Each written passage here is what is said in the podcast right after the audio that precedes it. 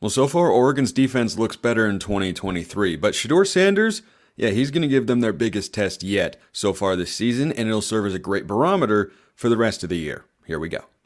You are Locked On Ducks, your daily podcast on the Oregon Ducks, part of the Locked On Podcast Network. Your team every day.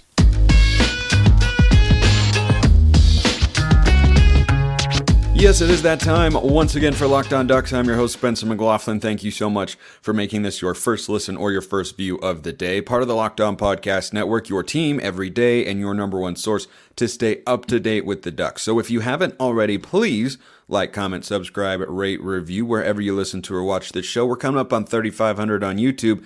Can we do it before Saturday? I believe we can. So if you're watching and you haven't subscribed, please do so. Today's episode is brought to you by Bird Dogs. Go to birddogs.com slash college or enter promo code college for a free water bottle with any purchase. You won't want to take your bird dogs off. We promise you. And I promise you, you'll love today's show because we got my guy, my guy Max Torres covering the Ducks for Fan Nation at Sports Illustrated. He's the publisher of Ducks Digest, Ducks Dish Podcast. Many of you know him quite well. Let's hop right into it, Max. I think we have talked a lot about the Ducks defense over the past, oh, 365 days and counting, frankly, dating back to last year. Okay, maybe not quite that many because this is a different unit, but let's call it 200 days. We've spent 200 days talking about this Oregon defense, and I think, though imperfect against Texas Tech, they looked better, have to clean up the penalties, but this is the best quarterback they've faced in 2023, and he's one of the better ones they will face all season, but there are other good ones they'll see in the pack this year as well. Yeah, that shot against uh, Tyler Shough was kind of that glimpse, I should say, was uh, our first test of how Oregon's defense is going to go up against some of those uh, more highly uh, regarded quarterbacks. And Shedeur Sanders is certainly that. Dan Lanning was quick to give some uh, praise to Shedeur Sanders on Monday during his press conference, saying that he uh, is really good at extending the play and using his legs. But what was interesting to me, Spencer, was how he said he he runs to pass as opposed to just running to run. Mm-hmm. Um, paraphrasing a little bit, but you get the idea. So Shedeur Sanders is definitely going to be a very unique challenge for the Ducks, and I think we might have talked about this earlier. I think it's it's lining up well for Oregon that they had the schedule that they did because they went against uh, I think I don't know if you would call Tyler Shough a dual threat quarterback, but certainly a capable runner. So they've been tested in that dimension of their defense. And then they went against kind of a pure air raid type of guy last year, uh, sorry, last week against uh, Brayden Schager uh, and Hawaii. So I think this will be a unique test for Oregon. He's certainly super athletic and he's got some great weapons to throw to, even though Travis Hunter is not going to be able to go.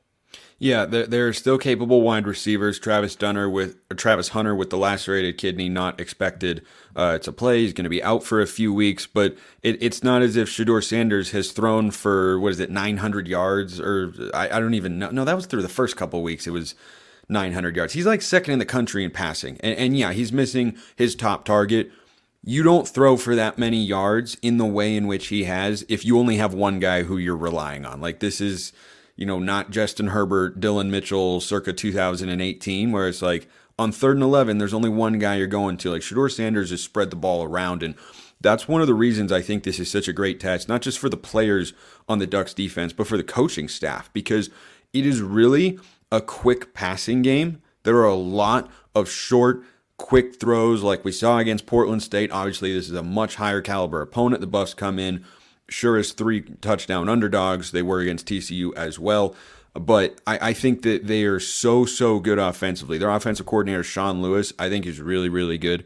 And he's done an excellent job of scheming an offense that gets the ball out of Shedeur Sanders' hands quickly and then takes their shots in, in specific moments. I think it kind of operates like an air raid in that sense. And it's a really, really tough thing to defend because if a lot of the pass attempts are snap it back to him, he makes one read. If it's not there, he goes to a second and he's throwing a curl, slant, drag, tunnel screen, or quick go route, whatever.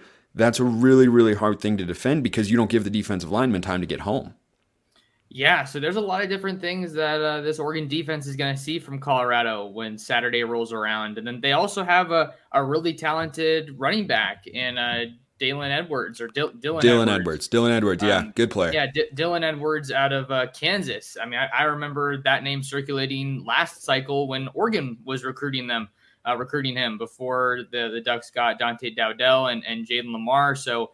I think he's a good example of Colorado. If you look outside of the portal, obviously, I think he's a good example. Edwards is out of the backfield of the caliber of a player that Colorado doesn't typically have.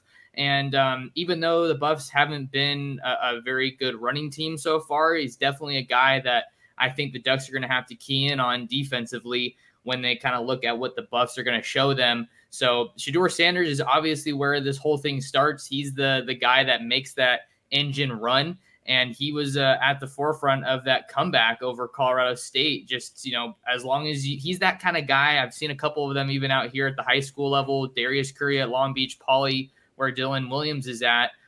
He's the kind of guy, Spencer, that as long as he's under center running your offense, I think you got a shot in every game. And I'm sure that Deion feels the same way. So he's a guy I'm really excited to see on Saturday. And then even more so excited to see how Oregon's defense responds because, like we're kind of both saying here, that's another big test. And how they do in that test, I think will go a long way in determining what this defense is ultimately going to be able to do this season, going against guys like Caleb Williams, Michael Penix, maybe Cam Rising, depending on his health when they when that matchup comes around. So really, really excited for this one. Yeah, I, I think Joel Klatt made a good point. I heard him say about Shedeur Sanders. He was talking about the clutch factor that he's had this year, and Shedeur Sanders has been superb in the fourth quarter. Like the numbers bear that out. He's been really, really good. And what Klatt said is, look, if you get to the fourth quarter and it's a one possession game, you're going to have a chance because of the way Shedeur's played in the fourth quarter. And I think so far it's played out that way. I think Oregon is a better team than anyone Colorado has played to this point. I think Colorado is also probably the best team that Oregon has played uh, to this point. Texas Tech would probably be able to go back and forth with Colorado, but I mean, it, it, it, we'll see how the season plays out. But but regardless, I think it's the biggest, uh, most high profile matchup for the Ducks uh, so far for sure. Like we, know the Buffs can get a lot of eyeballs. Um, there, there's no no doubt about that. Colorado has had like over eight million people watching every single uh, game that they've played this season, including Colorado State, which was like the most uh, most watched ESPN late night game ever which usually get between like one and three million. They had like nine. Like it, it's it, it's crazy. It, it's crazy what they're doing in in that sense. But just wrapping up on Shedeur, the other reason that I think this is a test for the Ducks is that's an NFL quarterback on the other side who's been really, really impressive to this point. And the offensive line has not been a strength. If the Ducks defensive line is, you know, playing up to their capabilities from what we've seen this year, Shedeur Sanders should be sacked multiple times on Saturday. I, I definitely think it's a possibility, Spencer. But I also think back to that Hawaii game. I remember I was writing my five questions story ahead of that game, and my first question was, "Can Jordan Burch dominate?" And he did get his first sack with the Ducks last week, but the Ducks only sacked uh, Brayden Schager twice, and I think Hawaii statistically had literally one of the worst offensive lines in the country. So feel like the defensive line might have underdelivered a little bit, might be underdelivering a little bit so far. I don't know if I um, full, I don't know if I fully agree with that because against Hawaii, I think you had a lot of the quick passing game and you held them under 150 yards. So it's not like he had time to set his feet and take shots down the field. They had a couple of sacks, pressure led to an interception. I, I thought they looked like they controlled the line of scrimmage pretty well defensively. I, I was also going to add that Popo Aumavae uh, had had some uh, had a nice. I think that was a sack actually that yeah Popo he had a had. sack. So yep. he, he's showing up, and then Teitum Tuioti had a, a TFL as well. So I, I wasn't uh, quite finished making that comment, but My no. I, I, no, you're good. Uh, but I, I totally see the point. I mean, I think anytime you're being critical, or you kind of have to look at the full picture, and and that's why it's nice to to always have you know you on my show and vice versa, so we can kind of go back and and uh, you know have some some constructive conversations. So I think that Oregon's defensive line is absolutely going to play a huge role here because if they can get home, it's going to make uh, Shedeur Sanders' job a whole lot harder. And and I think that they're they're showing up early, but you just want to see maybe some more of that consistency because even if the plays don't develop necessarily for Shedeur Sanders, he's going to extend them because we know he's capable of doing that. Incredibly mobile in the pocket and outside the pocket. So I think that uh, that'll still create some more opportunities. You just got to keep him contained and not let anything get too crazy. Yeah, and, and, that brings to mind another thing the defensive line has to consider. They won't be thinking about bird dog shorts, but you definitely should be because they look good, they feel good, and you can bring them literally anywhere that you want to go. You could wear them to bed, you could wear them in the pool or going to a lake, going wakeboarding, skiing, like literally whatever you want to do. Bird dog shorts are there. Their stretch khaki shorts are designed to fit slimmer through the thigh and leg, giving you a truly sculpted look Bird dog shorts do the exact same thing as Lululemon, but they fit way better. And they're not made of a stiff, restricting cotton like regular shorts. They've got that slim fit, and the versatility is perhaps the best part of it. Bird Dog uses anti-stink sweat wicking fabric that keeps you cool and dry all day long, and as I said, functional for any occasion. Go to birddogs.com slash college or enter promo code college at checkout for a free Bird Dogs water bottle with your order. That's birddogs.com slash college for a free water bottle at checkout. You won't want to take your Bird Dogs off, we promise you. March Madness is right around the corner. If you want to win your office pool, you need to stay caught up with all the college basketball action with the Locked On College Basketball Podcast. Every Monday, Andy Patton and Isaac Schade recap the biggest stories in college basketball, keep you up to date on the NCAA tournament bubble, and get you ready for the upcoming week of games. From the Big East to the Mountain West and everywhere in between, Andy and Isaac have college hoops covered on the Locked On College Basketball Podcast. Available on YouTube and wherever you get podcasts. Part of the Locked On Podcast Network. Your team every day. And by we, I mean myself, the Locked On Network, and I'm going to include Max in that discussion as as well. My guy is. Uh, he didn't have to endorse them. You got to send would. me some, bro. I'm always on the show. Come on. you know, you make a good point. You make a good I'm point. Kidding. I'm kidding. The, the, the argument is clear. I'm going to see what we can do. I I know people. I got I got contacts. Okay, anyway, so back to the defensive line.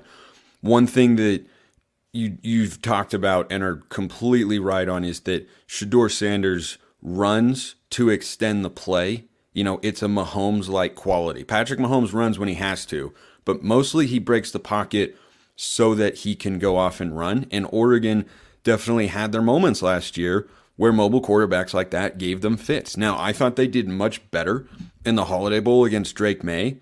In the second half, there were moments where Maye wanted to break contain and the rushing lanes were disciplined. They won their individual battles and they were able to keep him relatively bottled up. North Carolina didn't score a touchdown in, in the second half of that game. That's what we have to see here is you have to force Shedeur Sanders to make plays from the pocket because if he extends, I mean, it just becomes such a difficult ask of the secondary to cover for that long against good Colorado receivers. Not the best in the conference without Travis Hunter, far from it, but still capable for sure. And it's just impossible, no matter who you're going up against, to cover for six, seven, eight seconds. So I think pressure is going to be important. And, and pressure with discipline is going to be important because if you if you have moments like Cam Ward last year against Washington State, who was running all around the field, we weren't able to get him on the ground, like Cam Ward did in Pullman last year. Shedeur Sanders will be able to make plays. I like what you said about pressure with discipline because I think we saw an example of that even last week when Jordan Burch got his sack. He overpenetrated, he overpursued, he went past the quarterback, and then he had to turn around to, to get the guy, and he still got him, which is what matters. But it's a perfect example of, to your point, or even like what we saw with Matayo Uiagalelei uh, against Texas Tech. He should have had the sack on Tyler Shough, but he was able to to squeeze out of his uh, his grip. So you got to win your one on one and win at the line of scrimmage and get that first step, the first jump. But it's so much more than that if you want to ultimately come away with a sack. And then I think another way you could look at this, Spencer, is don't even Oregon's defensive line shouldn't get too focused on the sack. If you can just pursue him, you know, get hits on him, rattle him, and when he's extending these plays, just you know, stay in front of him and make it difficult. I think that that could go a long way in just uh, making it a harder day for him against this passing defense, which is looking more promising with, with guys like Jahlil Florence kind of taking steps and making strides each week. I think he's been one of the, the greatest stories so far. Khyree Jackson has two interceptions in two straight games, uh, or two interceptions in as many games, might be a better way to say that. So he's doing a great job of being in the right place at the right time, kind of working to redeem himself after that pass interference call against Texas Tech. So I think things are definitely going in the right way, the right direction, and uh, Oregon should be ready for the challenge. Yeah, and I, I think the secondary has got such tremendous depth because, you know, Trikweze Bridges was Oregon's highest graded cornerback outside of Christian Gonzalez last year, and he's been you know moved down the depth chart because they like Khyree Jackson and Jahlil Florence as the top two guys, and Quez and Dontae Manning are kind of the next two corners on the list. They're still playing; they're still important players on the defense, but certainly they're not seeing the field as much as they did a year ago. And then at the nickel spot, you know, uh, Nikko Reed, uh, who's playing against his old team uh, this week, and Tysheem Johnson have been kind of your primary guys there. There's been a little bit of Cole Martin, um, but I think Martin is more of a 2024 guy. And I get excited just thinking about just like really quick, Max, 2024 secondary for the Ducks. I, I, I see a couple of foundational pieces in Cole Martin and Jahlil Florence. And you throw in like a Daylen Austin who's impressed in the limited time that that he's seen. I, I'm I'm all about 2023. Don't get me wrong, but I just like have these thoughts from time to time of like, man. How Mateo do you think I feel covering recruiting? I'm like, oh, I'm ready for these guys to get on the field right now, but yeah. it doesn't always work that way. Yeah, I, I I think there's a lot a lot of promise on the back end going forward, which we're going to need because you're going to lose Bryan Addison, you're going to lose Steve Stephens, you're going to lose Evan Williams, Tysheem Johnson. I think might be able to have another year. We'll we'll, we'll see, but Speaking of the defense and guys we haven't seen yet, uh, we, we got an update recently on on Jestin Jacobs, Nishad Strother as well, the offensive lineman who transferred from East Carolina at the guard position who came in.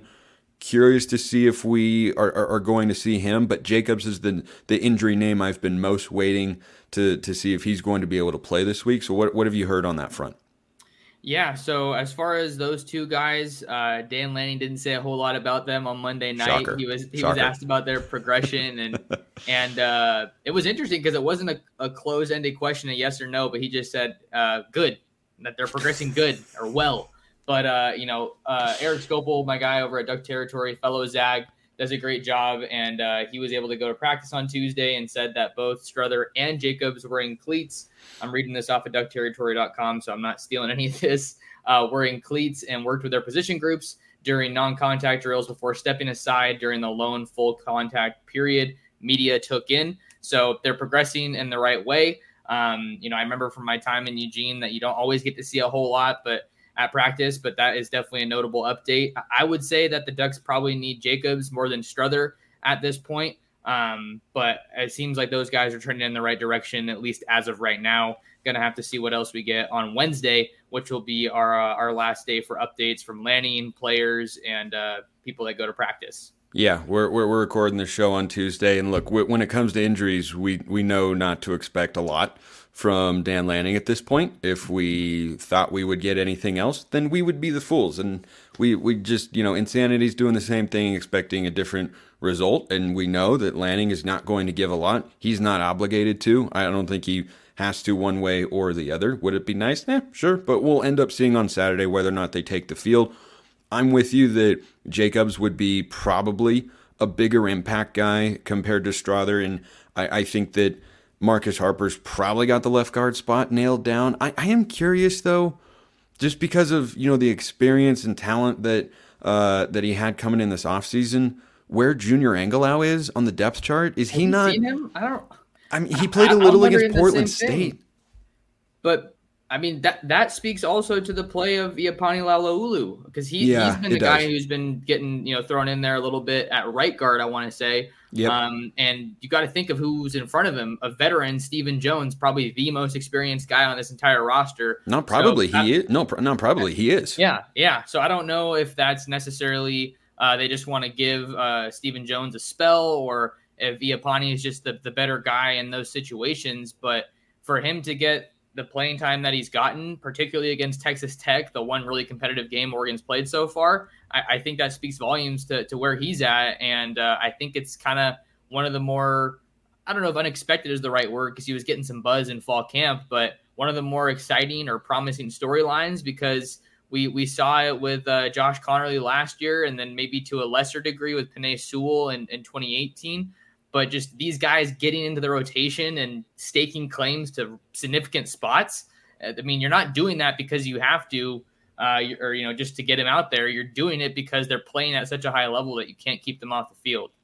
Yeah, and I, I think that uh, you know Sewell was not just you know a role player; he was the starting left tackle As a true true freshman. freshman. Insane. Connerly last year had a role in meaningful snaps in the 14J package as a true freshman, it's not uncommon for a true freshman to play. But along the offensive line, that's a pretty difficult thing to do. it, it is it is really really tough, and I think telling as to what Poncho has showed this coaching staff that you know, he he appears to have leapfrogged, you know, a Junior Angilau or a Davey Iuli, uh, who's a four-star recruit himself coming out of uh, high school in the Washington area, uh, who has also played a, a, little bit, and I think you know Iuli's done a really, really, really solid job when when he's gotten his opportunities. But Poncho's not just getting in when you know the game is out of hand.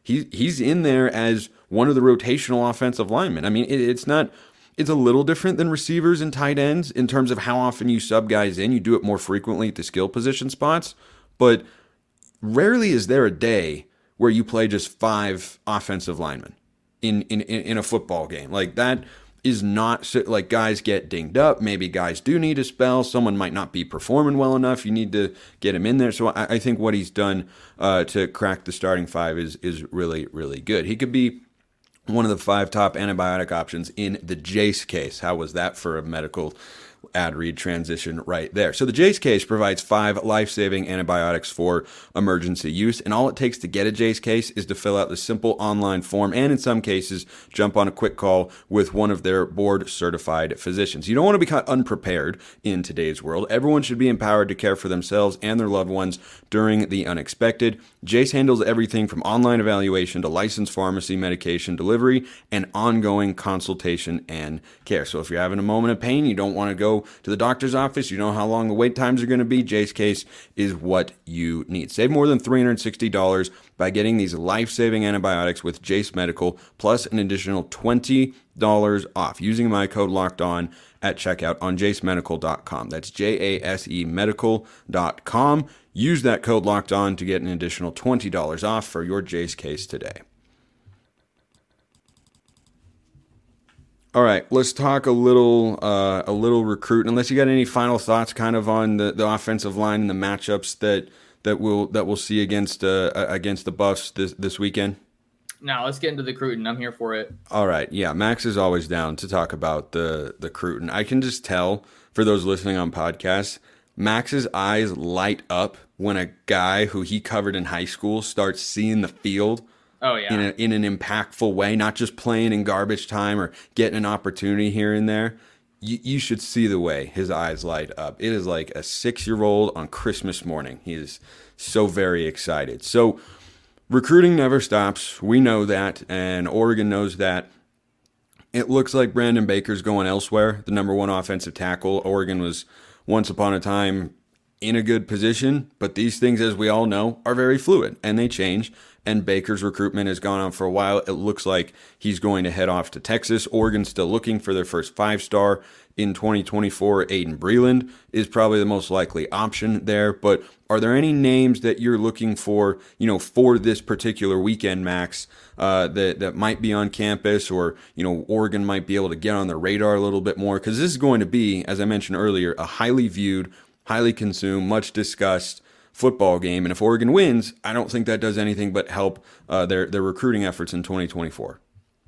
Yeah, so for Baker, that is a guy that I uh, changed my recruiting prediction from Oregon to Texas on uh, last week. Um, I think that barring any last minute changes at the 11th hour, he's probably gonna. I'm feeling still feeling good about that prediction. Uh, went to Nebraska this past weekend for an official, and he's committed on Sunday, the 24th. So we'll see if anything happens last minute, but I'm feeling good about that pick for right now. As for guys that are expected on campus this weekend, I'm still kind of doing my homework and and uh, trying to put a list together. But I got a couple names for you and the uh, listeners, Spencer. Uh, first, a couple of commits are going to be returning to Eugene for a visit. I believe their first visit since committing to the Ducks. That's Southern California linebackers Dylan Williams out of Long Beach Poly and Kamar Mothudi out of Los Alamitos High School. So always good to have your commits back on campus. Those are in many instances your best recruiters that can do peer recruiting and just relate to these recruits on obviously a much different level than coaches can because they're going through that experience. They know what it's like. They can talk about why they committed to Oregon and why that was the best fit.